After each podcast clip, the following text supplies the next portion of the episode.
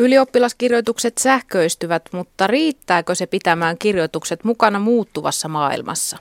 Kultakuume kysyy, tarvitaanko YO-kirjoituksia tulevaisuudessa? Suden hahmo ihmismielessä on kuin ihminen itse, milloin pahaenteinen ja uhkaava, milloin yksinäinen ja ulkopuolinen. Taiteilija Samuli Heimonen tutkii suden ihmismieleen heijastamaa kuvaa. Kultakuumeen juontaa Anne-Mari Rajala.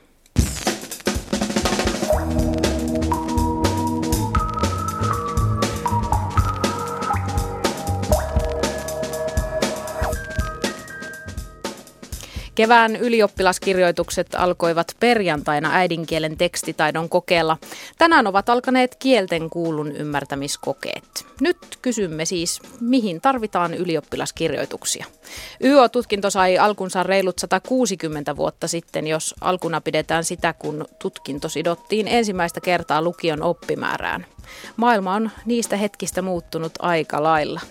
Kultakuumeen vieraina ovat Elli Luukkainen, Suomen lukiolaisten liiton puheenjohtaja ja Kaisa Vähähyppä, ylioppilastutkintolautakunnan pääsihteeri.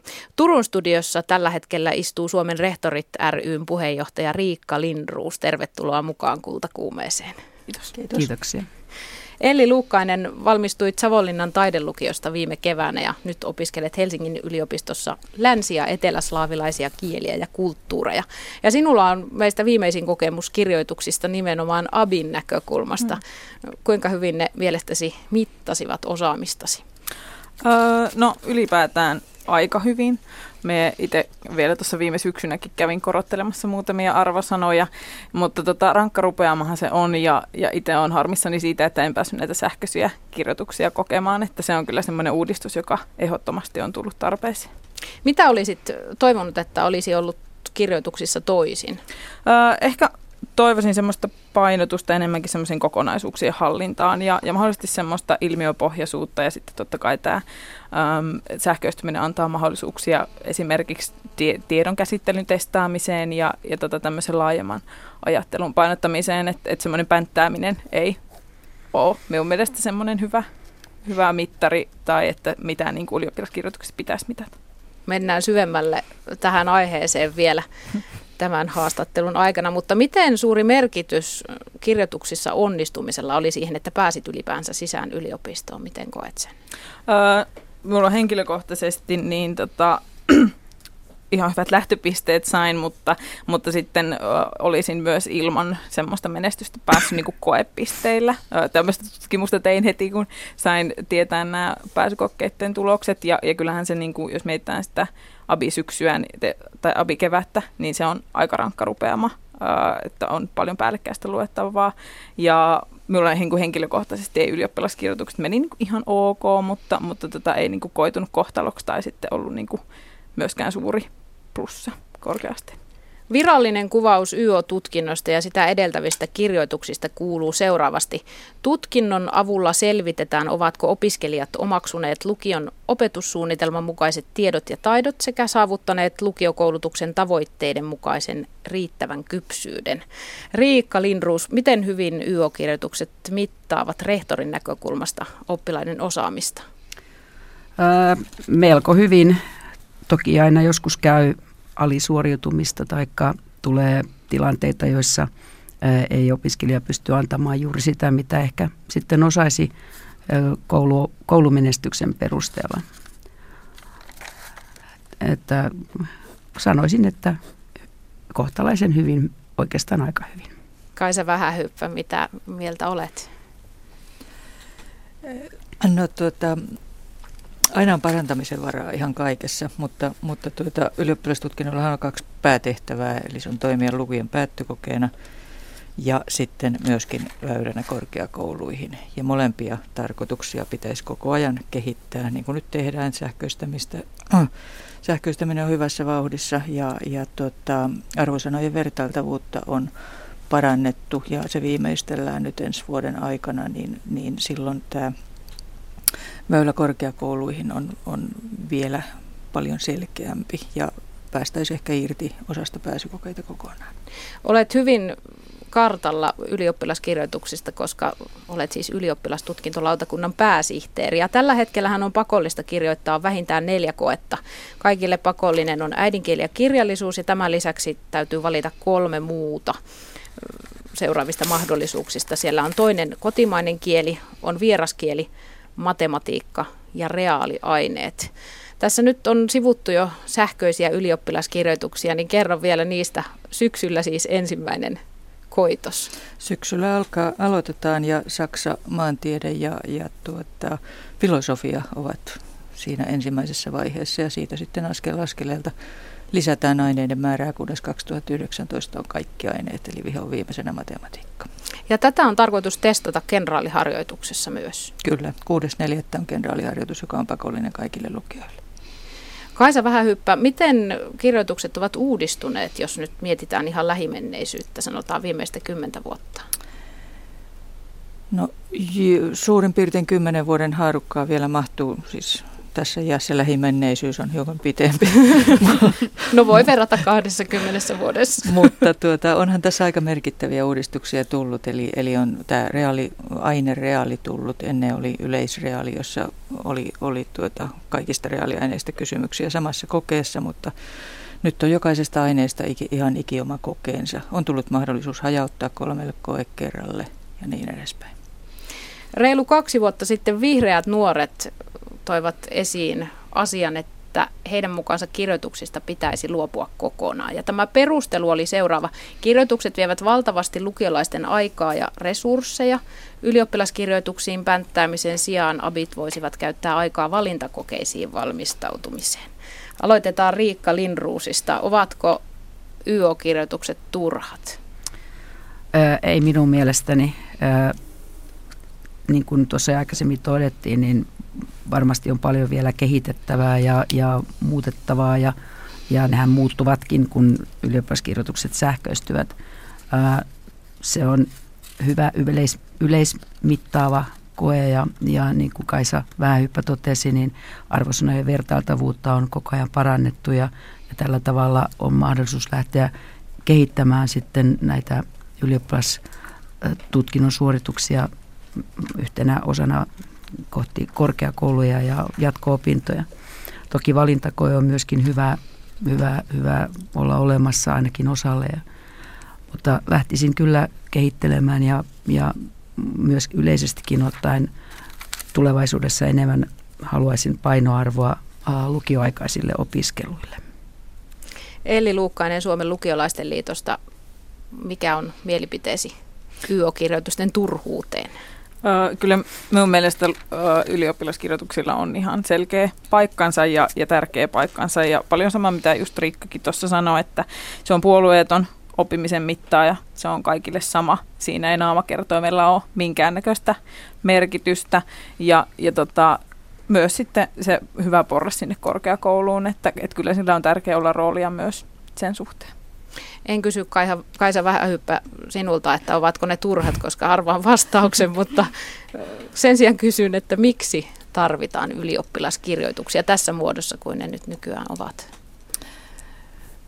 Sitä tarvitaan sen takia, että, että niin kauan kuin lukion päättötodistusarvosanat, joilla pitää to, toki olla merkitystä, mutta ne ei ole vertailukelpoisia keskenään. Niillä on selviä eroja, parinkin numeron eroja, eroja riippuen koulusta, niin niin tuota, niiden avulla pyrkiminen korkeakouluihin on aika, ei nyt arpapeliä, mutta joka tapauksessa se, se, se ei ole puolueeton mittari siinä vaiheessa. Eli tämmöinen yksi, yksi selkeä, selkeä mittari on kyllä, kyllä ihan käyttökelpoinen ja sitten, sitten tota, Kyllä se omalta osaltaan ryhdittää sitä lukio-opiskelua, koska siinä lukiojässä on kyllä aika paljon muitakin kiinnostuksen kohteita kuin opiskelu, niin, niin tuota, kun on tietynlainen tavoite siellä, siellä edessäpäin ylioppilaskirjoitusten muodossa, niin, niin tuota, se auttaa vähän sen, vähän sen keskittymään, mutta totta kai niin kirjoitusten täytyy uudistua koko ajan, ei ne voi jämähtää paikalleen. Millä tavalla niiden pitäisi uudistua? Lukiolaisten liiton puheenjohtaja Elli Luukkainen.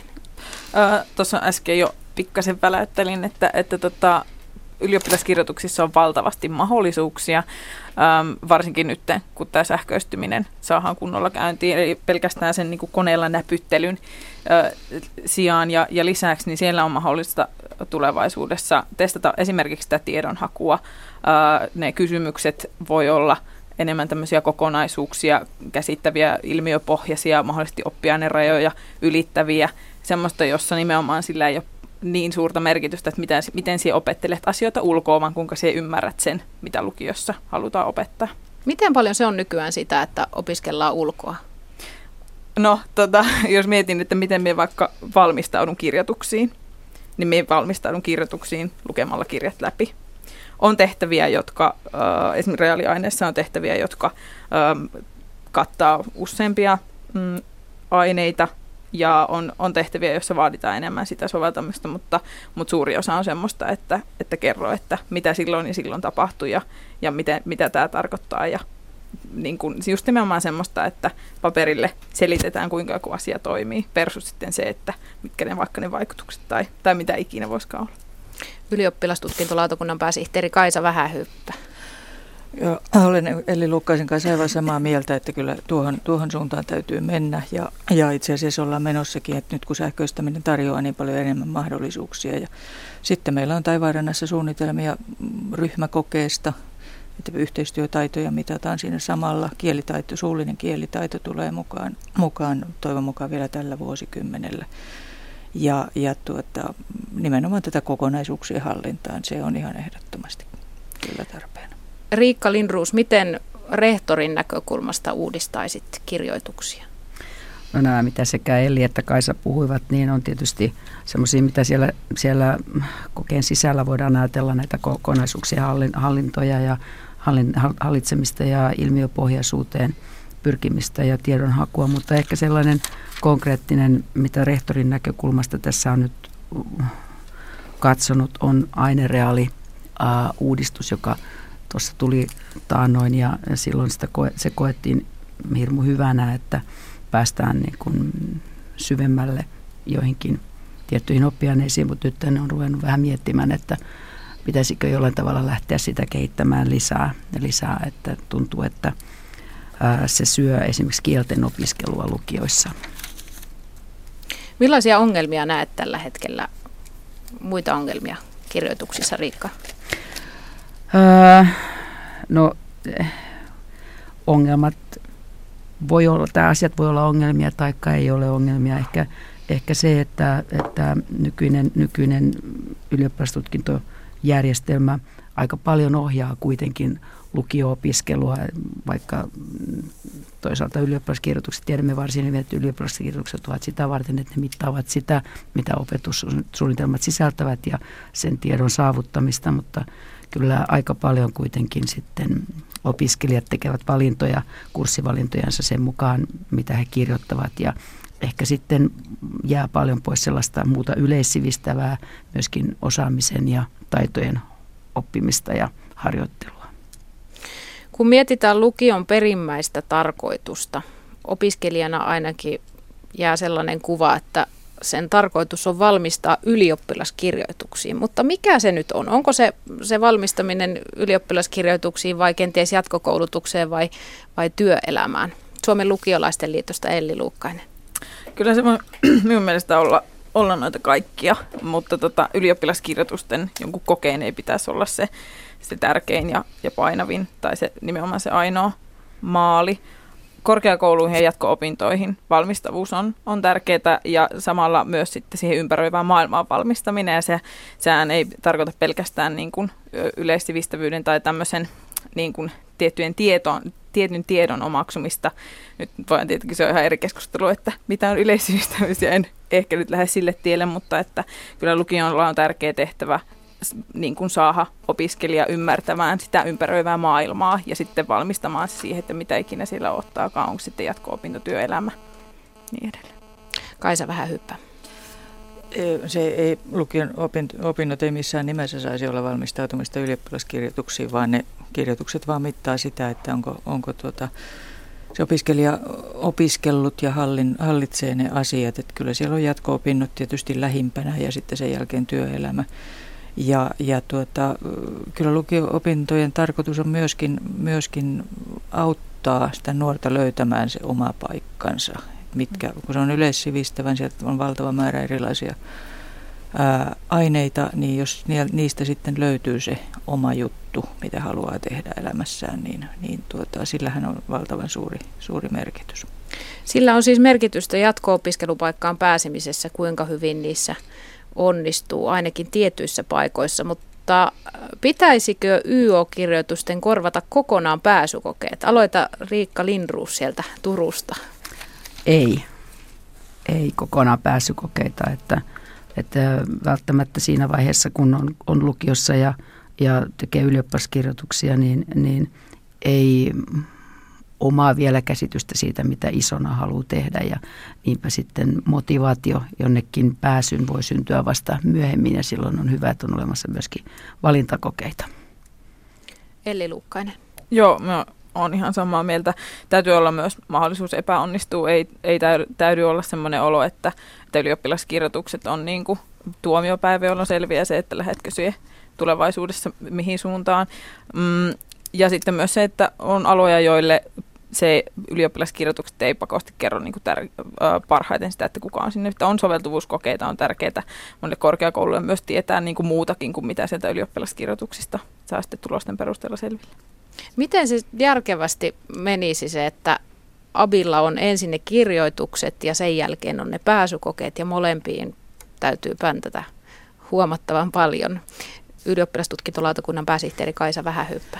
No, mä olen samaa mieltä Riika ja Ellin kanssa, että ei ylioppilaskirjoitusten pidä korvata kokonaan pääsykokeita. Että pitää olla aina se uusi mahdollisuus, mutta, mutta tuota, nythän tämä on aika lailla niin kuin tuplatestausta. Että on se sama koe tai samat asiat tulee perän jälkeen ja sitten vielä välissä on kalliit valmennuskurssit pahimmassa tapauksessa. Niin e, Joissakin yliopistoissa on lähdetty tekemään niin, että ylioppilastutkinto toimii esikarsijana – ja sen perusteella sitten on esimerkiksi haastattelu- tai motivaatiotestit ja muuta, jolloin, jolloin mm, ehkä nuorillekin selviää sitten paremmin, että onko tämä hänen oma alansa, mitä hän on lähtenyt, lähtenyt etsimään. Että tämmöisenä esikarsintana se voisi toimia hyvinkin ja joillekin aloille tietysti ihan kokonaankin, jos, jos testataan täsmälleen samoja asioita, mitä kirjoituksessakin. Miten suuri ongelma se on, että aika harva nuori tietää, mihin haluaa päästä opiskelemaan lukion jälkeen, kun pitäisi kuitenkin lukion alkuaikoina tehdä niitä valintoja jo, että osaisi katsoa sitä tulevaisuutta. Elli Luukkainen. No tota, se on suuri osa lukiolaista ei heti sitten seuraavana syksynä ole sijoittunut korkea-asteelle tai sitten ei ole, ei ole vielä tahto. monet, monet haluaa myös niin kuin nimenomaan pitää sen välivuoden siinä, että lukio on rankkapuristus tai sitten ei vielä oikeastaan tiedä. Yksi mahdollisuus siihen voisi olla, voisi olla se, että lukiossa sinulla olisi vapaampi tuntia, kun siellä pystyisit vähän syvemmin syventymään siihen, jos sinulla niin kuin on pientä kiinnostuksen kohetta, että se pystyisit heti jo niin kuin alusta testaamaan niitä jotakin aineita, mitkä kiinnostaa eniten, niin pikkasen syvemmälle versus sitten se, että, että on semmoisia tiedonsirpailuita kaikkialta. Ja sitten nimenomaan se, että, että tota, opinto-ohjaus on ihan super tärkeässä roolissa. Silloin täytyy olla, lukiossa täytyy olla mahdollisuus niin kuin testata kaiken näköistä. Sinulle täytyy olla siinä vierellä sitten tuki, joka ohjailee sinua ja, ja kertoo, että mi, mitä kannattaisi yrittää. Et opinto-ohjaus on ehkä semmoinen, joka monilla, monet sanoo, että sitä ei saa tarpeeksi ja, ja se tuntuu vähän yksinäiseltä nimenomaan silloin syksy, keväällä sitten, kun pitäisi sijoittua johonkin. Kovasti puhutaan nyt ilmiöoppimisesta. Se on ehkä trendi sanakoulutuksen alalla. Rehtori Riikka Linruus, miten koet, että YO-kokeet voitaisiin ilmiöittää? Tämä on hyvä kysymys. hyvä kysymys tietysti. Niin, tähän ei ole minulla suoraa vastausta, mutta, mutta tämä ilmiöoppiminen tai tämmöiset hyvin laaja-alaiset, laaja-alaiset, laaja-alaisten kokonaisuuksien käsitteleminen, niin voidaan, voitaisiin saada esimerkiksi vaikkapa miettimällä mahdollisesti ainereaalin kehittämistä johonkin luonnontieden reaaliin tai joihinkin muihin tämän tyyppisiin, tämän tyyppisiin ää, asioihin. Kaisa Vähähyppä, tarvitseeko YO-kirjoituksia ilmiöittää? No se vähän riippuu siitä, että mitä sillä ilmiöllä tapahtuu, tarkoitetaan, mutta nytkin jo on ihan, ihan lakisääteisesti, niin pitää olla ainerajat ylittäviä tehtäviä, erityisesti reaaliaineissa.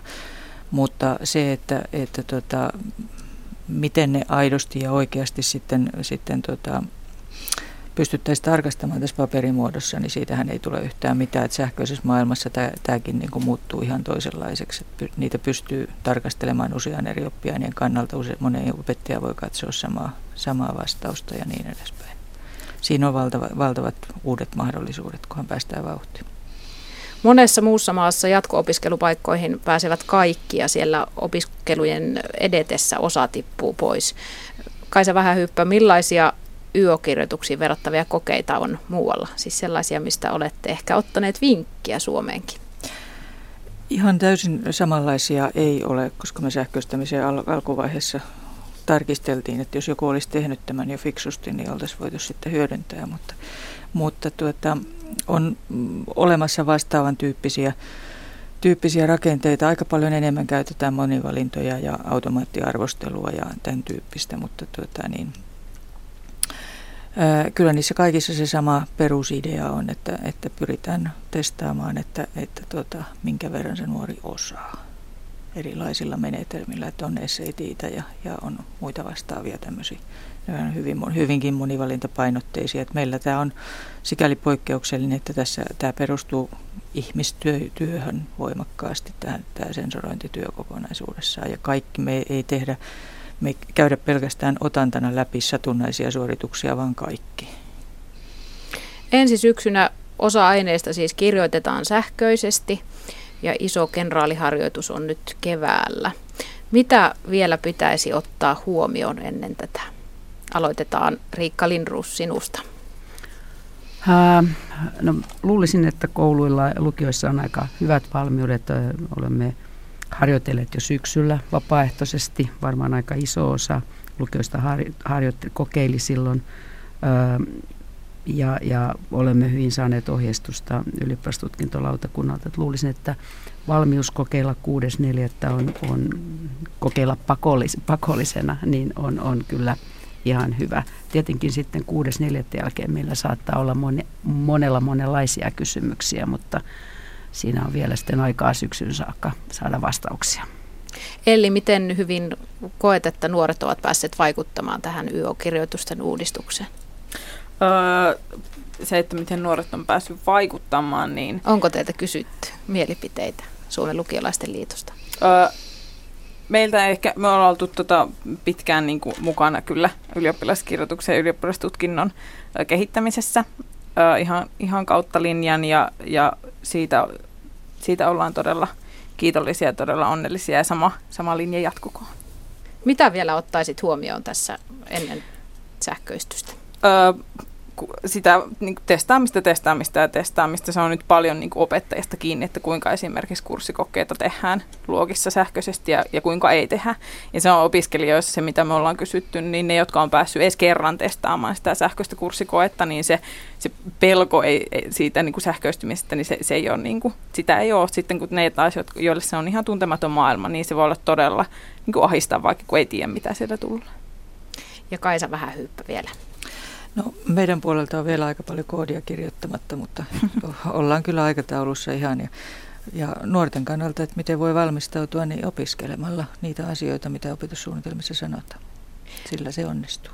Tänään on ollut siis ensimmäiset kuuntelut. Millaista palautetta on nyt ihan tuoreeltaan saatu tämän päivän koetuksesta? Miten siellä on mennyt? No tehtävistä en saanut vielä tänne lähtiessäni yhtään mitään palautetta, että enemmänkin mitä puheluja tuli, tuli aika runsaasti, niin oli myöhästymisiä ja sairasteluja ja tämän tyyppisiä, eli aika normaalia. Miten iso ongelma se on muuten, että kokelaat myöhästyvät? No se aiheuttaa koulussa järjestelyjä, mutta, mutta tuota, niin, rehtorit on yleensä erittäin kokeneita ja osaavat hallitsevat tilanteen hyvin. Tämän keskustelun perusteella vetäisin nyt yhteen, että ylioppilaskirjoituksia tulevaisuudessakin tarvitaan. Olette yhtä mieltä ainakin täällä Helsingin mm. studiossa nyökytellään, kyllä, ehkä Riikka kyllä. Lindruuskin nyökyttää täällä, täällä. Mutta että pieniä sisältöuudistuksia, eikä välttämättä niin pieniäkään, mm. täytyy kehittää, että pysytään mukana maailmassa. Kiitos Suomen rehtorit ryn puheenjohtaja Riikka Linruus sinne Turkuun kiitos, sekä kiitos. Suomen lukiolaisten liiton puheenjohtaja Elli Luukkainen kiitos. ja Kaisa Vähähyppä ylioppilastutkintolautakunnan pääsihteeri. Kiitoksia. Ja nyt kello on 15.30. Roolipelaaminen mielletään usein touhuiluksi, jossa valtaosa pelaajista on poikia tai nuoria miehiä. Totuus on kuitenkin toinen. Seitsemänvuotiaana roolipelaamisen aloittaneen mikkeliläisen Antti Leppäsen mukaan pelejä löytyy jokaiselle iästä riippumatta. Pöytäroolipeleihin kävi tutustumassa Yle Mikkelin toimittaja Juha Kaitaaho.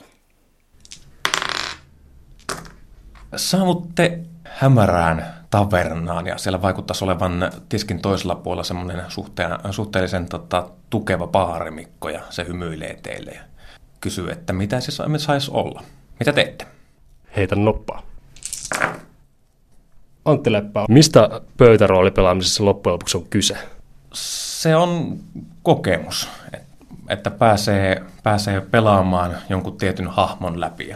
Läpi tota jotain tilanteita ja parhaimmillaan roolipelit saattaa kestää esimerkiksi vaikkapa vuosia. Hahmo, mitä sä pelaat, niin siitä vähitellen alkaa syntymään jonkunnäköinen hahmo ja sä tiedät, mitä se tekee. Totta, tiedät, millä tavalla se reagoisi mihinkin tilanteeseen. Se on aika, aika mahtava tunne. Päättyvätkö kaikki pelit joskus vai onko sellaisia pelejä, jotka eivät pääty koskaan? Roolipeliin ei tarvitse päättyä koskaan. Ja tietysti jossain vaiheessa voi olla, että pelaajat siihen sitten kyllästyy, että kun on 12 vuotta täynnä, niin niin, niin siinä vaiheessa on hyvä lopettaa, mutta eihän se periaatteessa se hahmo häviä mihinkään, että aina sitä voi jatkaa myöhemmin. Tietysti voi, esimerkiksi hahmo saattaa kuolla, että silloin se on semmoinen luonnollinen loppu sille, sille pelille, mutta ei välttämättä tarvi. Miten pelaaminen sitten aivan käytännössä tapahtuu? Mitkä ovat säännöt? No sääntöjä on hirveän monenlaisia, että tota, se on aina sitten pelikohtaista, mutta ää, pelaaminenhan tapahtuu siis keskustelemalla. Eli siinä on aina pelijohtaja, joka kuvaa, että mitä, minkälainen esimerkiksi tilanne on tai minkälainen huone ja minkälaisia ihmisiä ympärillä. Ja pelaajat sitten saa oikeastaan tehdä ihan mitä haluaa. Tietysti niiden, niiden sääntöjen puitteissa, että sä et voi, voi tota, ottaa taskusta taikakristallia, jos ei sulla sellaista siellä ole. Ilmeisesti noppa näyttelee aika tärkeää roolia. No suurimmassa osassa peleissä kyllä, että se on semmoinen tekijä X siinä, että kaikki asiat ei aina onnistu. Moni ajattelee roolipelaamisella varmaankin larppaamista. Mikäs niissä on se ero? Semmoinen suurin ero on se, että ää, larpeissa näytellään. Että voidaan ajatella, että tämmöinen pöytäroolipeli, niin se on vähän niin kuin kirja, jota kerrotaan yhdessä. Ja tota, toi live-roolipeli on sitten enemmänkin näytelmä. Kummalla on pidemmät perinteet? Kyllä se larppaaminen ponnistaa sieltä, sieltä pöytäroolipeleistä. Koska pöytäroolipelit saapuvat Suomeen?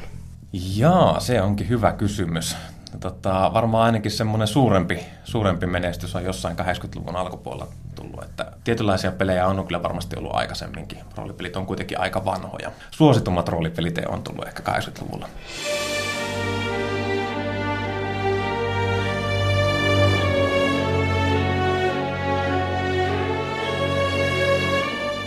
Mikä pöytäroolipelaamisessa kiehtoo?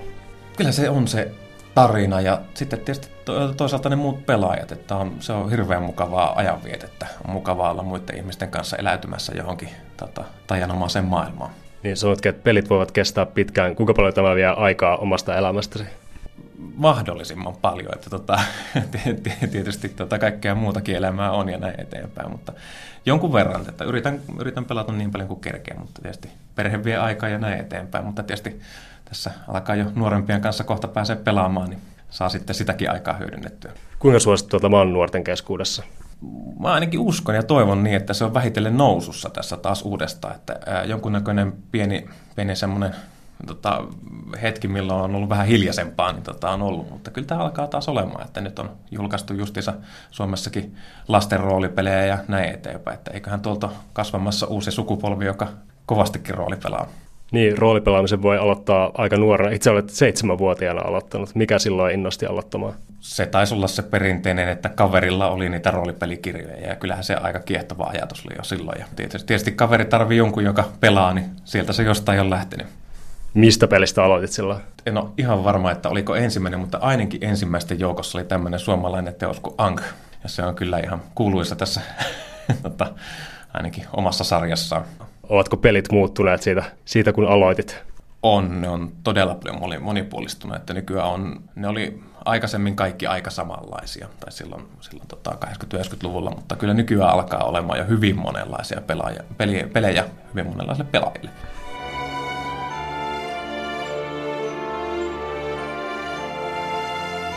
Itse olen pitänyt aina semmoisen nyrkkisääntönä, että jos sitä voi kirjoittaa kirjan, niin silloin sitä voi tehdä pelin. Eli tota, niitä on kyllä laidasta laitaa. Liikkuvatko kaikki pelit jonkinlaisessa fantasiamaailmassa vai perustuvatko ne mahdollisesti historiaan ja menneisiin tapahtumiin? Äh, historialliset pelit on aika suosittuja kyllä. Että, tota, suurimmat genret on fantasia ja sitten skifi, mutta kyllä kauhupelejäkin tehdään tosi paljon. Ja sitten historiallisia pelejä tehdään aika paljon ja näin eteenpäin. Ja niitä on erilaisia taidepelejä olemassa ja vaikka mitä, että hyvin monenlaisia. Tuleeko mieleen jotain Suomen historiaan liittyviä pelejä? Ihan ensimmäisenä tuli mieleen kriisi ja joku vuosiluku, mutta nyt en muista enää mikä se vuosiluku on. Mutta periaatteessa voisi pelata vaikka talvisotaan liittyvää roolipeliä. Aivan ehdottomasti. Itse toimit ilmeisesti pelin johtajana monesti. Mitä se pelin johtajan tehtävä tarkoittaa? Pelinjohtaja pelaa maailmaa, että se toimii semmoisena tarinankertojana ja kertoo, mitä missäkin tapahtuu ja millä tavalla ää, muut kuin pelaajat reagoijana niihin pelaajien toimenpiteisiin. Olet pelannut tosiaan pitkään. Mitä olet harrastuksen kautta saanut? Aika paljonkin kyllä, että tota, No se on kyllä vaikea kysymys. Se on niin hirvittävä määrä, mitä kaikkea on, on harrastuksen myötä saanut. Että esimerkiksi on tullut tutustuttua sellaisiin asioihin, minne en olisi ikinä koskaan tutustunut. Että esimerkiksi, että miten rahtilaiva toimii ja miten tehdä uskottava rahtilaiva on mun mielestä hyvä esimerkki siitä, mutta niitä on, niitä on niin paljon niitä asioita, että vaikea luetella. Antti Leppästä haastatteli Juha Kaitaaho Yle Mikkelin toimituksesta. Nyt kello on 15.36. Tämä on Kultakuume ja minä olen Anne-Mari Rajala. On vuorossa kulttuurilehti Katsaus, jonka toimittaa nyt Tuula Viitaniemi. Yliopistot myllerryksessä kuuluu jutun otsikko vuoden ensimmäisessä teatteri- ja tanssilehdessä. Tässä tapauksessa myllerryksen kourissa on maamme teatteritutkimus. Riina Maukolan kirjoittamassa artikkelissa käsitellään yliopistojen yhteistyöjärjestö UNIFIin tilaamaa selvitystä humanistisen alan koulutuksen kehittämisestä ja profiloinnista. Selvityksessä ehdotetaan, että Helsingin yliopiston teatteritieteen ja Tampereen yliopiston teatterin ja draamatutkimuksen oppiaineet siirrettäisiin osaksi taideyliopiston teatterikorkeakoulua. Tämä on teatterin ja esittävien taiteiden tutkimuksen kannalta erittäin vakava asia – toteaa juttuun haastateltu teatteritieteen professori Hanna Korsberg. Hänen mielestään tehty selvitys ei tunnista tieteellisen ja taiteellisen tutkimuksen eroa.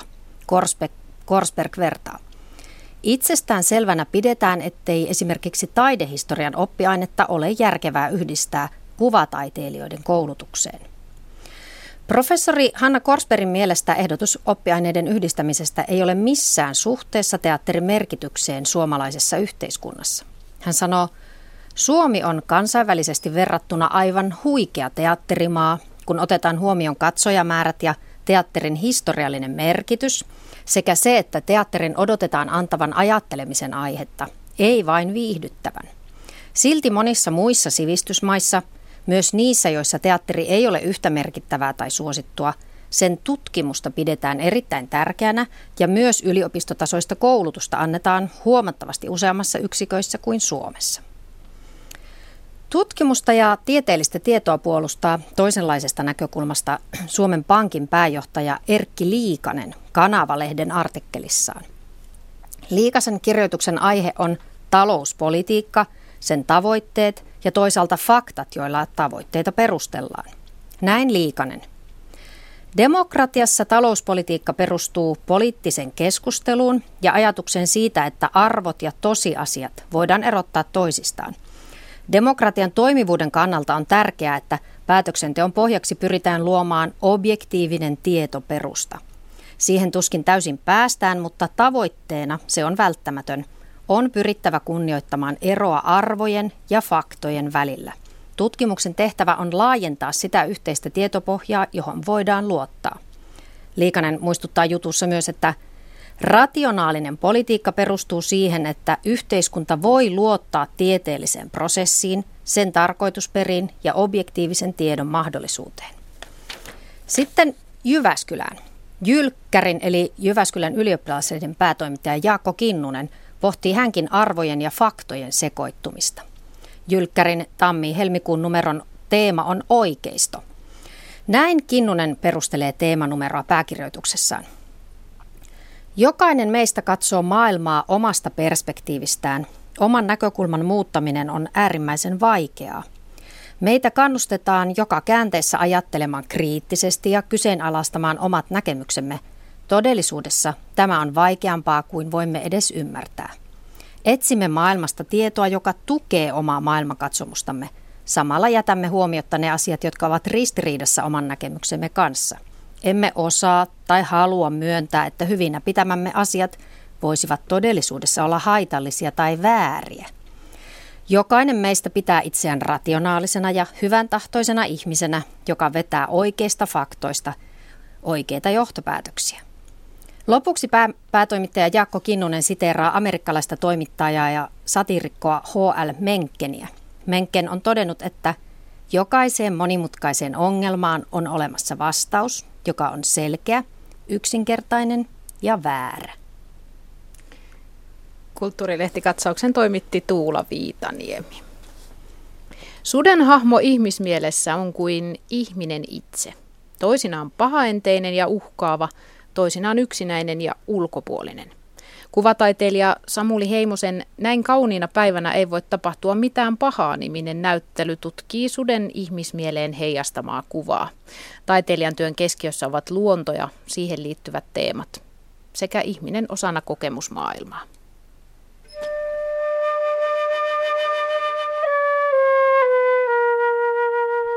Mun tekemisen ydin on ehkä kuitenkin unelmissa ja, ja tietyllä lailla semmoisessa niin kuin aika ihannoiduissa asioissa.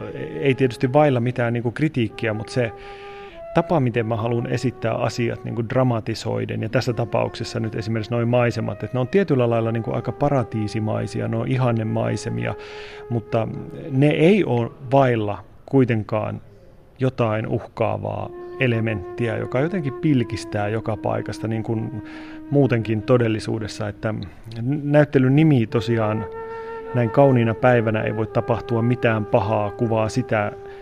Kaikkihan tietää sen heti jo vääräksi, koska kauheita asioita sattuu myös kauniina päivinä, mutta silti nämä niin kuin kokemukset siitä, että jonain päivänä kaikki on niin hyvin, kaikki on täydellistä, mikään ei voisi olla paremmin. Ikään kuin se päivän kauneus ja ihanuus suojelisi meitä siltä hirveältä mahdolliselta tapahtumaketjulta, niin, niin tämmöiset hetket on kuitenkin mun mielestä jotenkin ihan tosi olennaisen tärkeitä. Niitä odotetaan, niitä muistellaan, niiden luokse hakeudutaan. Ne on, ne on jotenkin meidän elämässä olennaisia se turvallisuuden tunne, mikä tulee siitä. Sen takia nämä on tavallaan nostalgisia, nämä on ihania, näissä on jotain hyvin värikästä. Kaikkia sellaisia asioita, mitkä mä itse ajattelen vähän niin kuin unenomaisesti tosi positiiviseksi ja semmoiseksi niin kuin kiinnostavaksi, minne haluaisi uppoutua.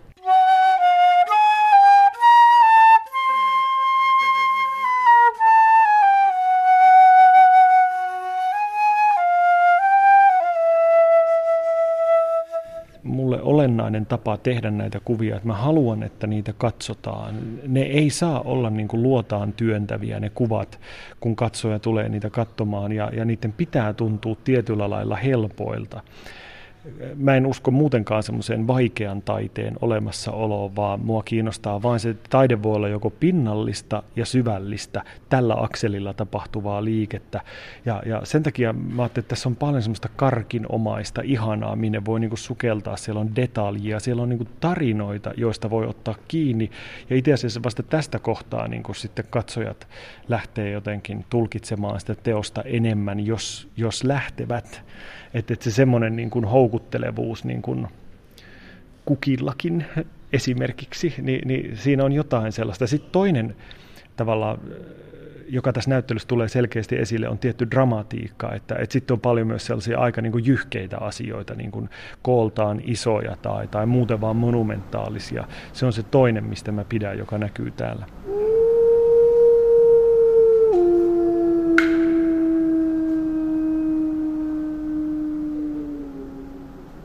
Tämä susiteema on, nämä jotenkin käy pientä vuoropuhelua ja linkittyy muutamien avaintöiden kautta, tämä maisema- ja susiteema. Mutta tämä susiteema liittyy tällaiseen näyttelyyn, joka mulla oli Galleria Heinossa Helsingissä viime vuoden lopulla, ja se oli sellaisella teemalla kuin Me olemme susi. Ja tällä meillä mä tarkoitan tavallaan näitä maalauksia, mä tarkoitan meitä kaikkia.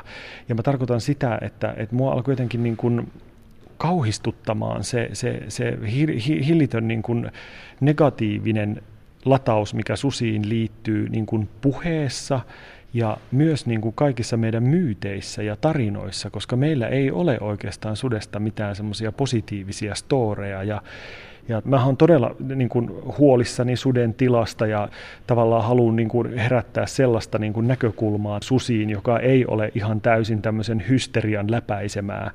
Ja se, miten mä halusin sen tehdä, on, mä teen ekana semmoisen maalauksen kuin iso äiti, joka on tuolla. Ja se on se, se oli semmoinen avainkokemus mulle, että itse asiassa mähän en teekään kuvia niin kuin sudesta anatomisena eläimenä, vaan mä teen kuvia niistä meidän käsityksistä jotka on värittyneitä tosi vahvasti. Ja se on semmoinen tosi demoninen kuva, että savun keskeltä nousee niin kuin elokuvallisesti peto.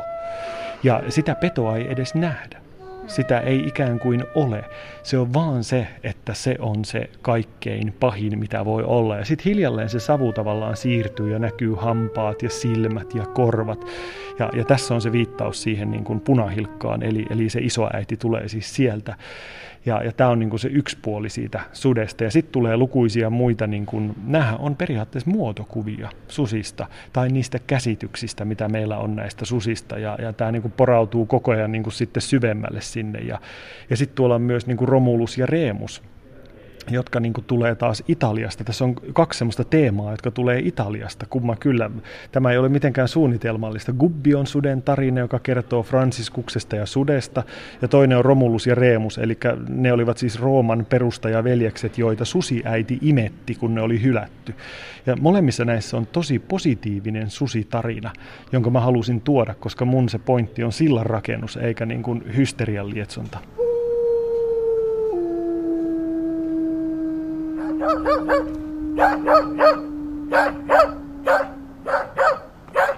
Yksi puoli on se, että on se tuima peto, jolla on verinen kuono. Sitä ei voi pyyhkiä pois sitä, että se on totta. Eihän mulla, sitä mä en halua tehdä, että mä halusin tehdä suden pennun, jolla on verinen kuono, koska tavallaan se on puhtaimmillaan siinä se peto, vailla minkäänlaista pahuutta ja ilkeyttä. Sitähän ei niin kuin eläinten maailmassa olekaan.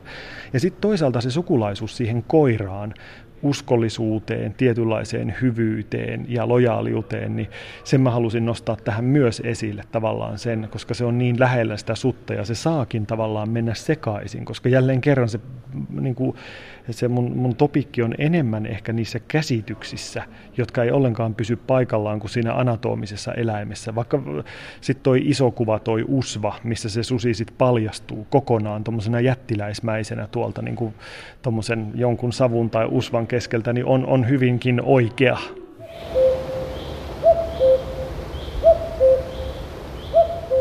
Luontohan on kaikki. Et, et kaikki muut, se, se on se, mitä täällä on.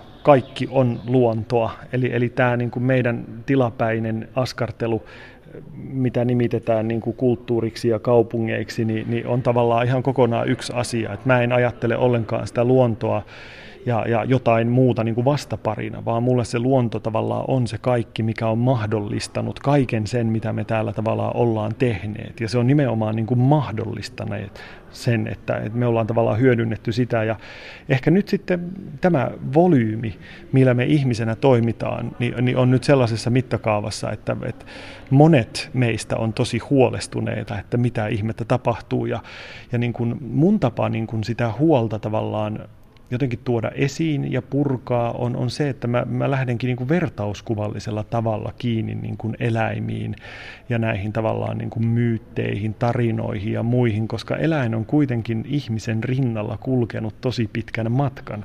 Ja vasta viimeisen 50 vuotta se on oikeastaan alkanut erkaantua niin kuin meistä, koska tämä maatalous on ikään kuin mennyt silleen arkielämästä piiloon. Ja nyt me ollaan enemmän vieraantuneita tavallaan luonnosta kuin koskaan aikaisemmin, mikä on niin kuin tosi, tosi hullua. Mutta että mä haluan tuoda sen ehkä niin kuin lähemmäs, ehkä sen kunnioituksen, ehkä sen arvokkuuden ja, ja sitten myös just tämän houkuttelevuuden, mikä siihen liittyy.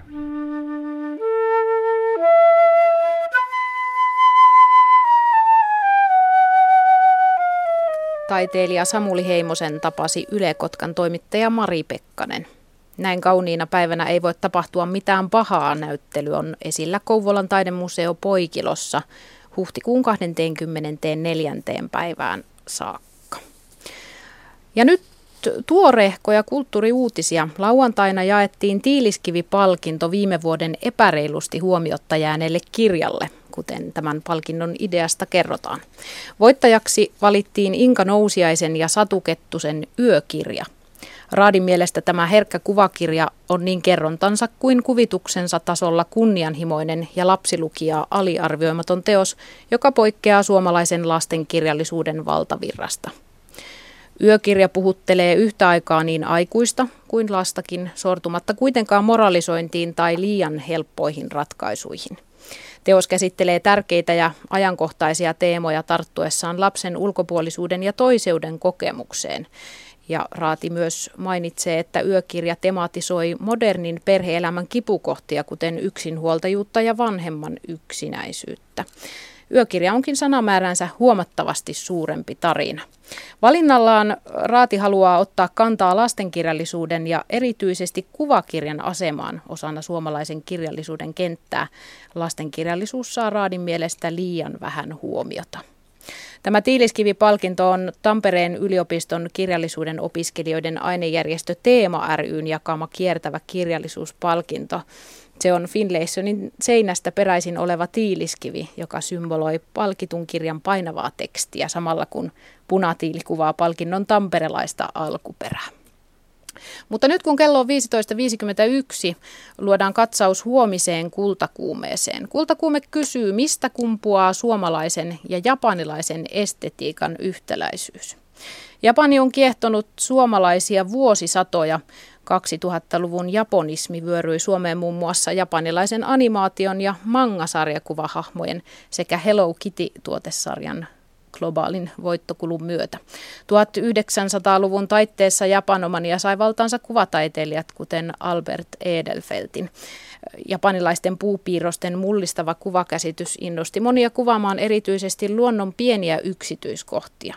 Mikä siis taiteessa ja muotoilussa kiehtoo? Vieraina huomenna ovat Japanissa asuneet taidegraafikko Tuula Moilanen ja japanilaisen estetiikan tutkija Minna Eväsoja. Huomenna myös houkutellaan Suomeen mohumatkailijoita. Modernit humanistit ovat jo kulunneet maailman metropolit ja Suomeen heidät voisi houkuttaa vaikkapa eksoottiset rintamamiestalot ja mustikan poiminta. Ja tietysti tiistaiseen tapaan kuullaan kansanmusiikkia. Silloin juontajana on Liisa Enkel. Tämänkin kultakuumeen, kuten muutkin kultakuumeet, voi kuunnella Yle Areenasta. Nyt on aika lopettaa. Minä olen Anne-Mari Rajala ja kiitän seurasta.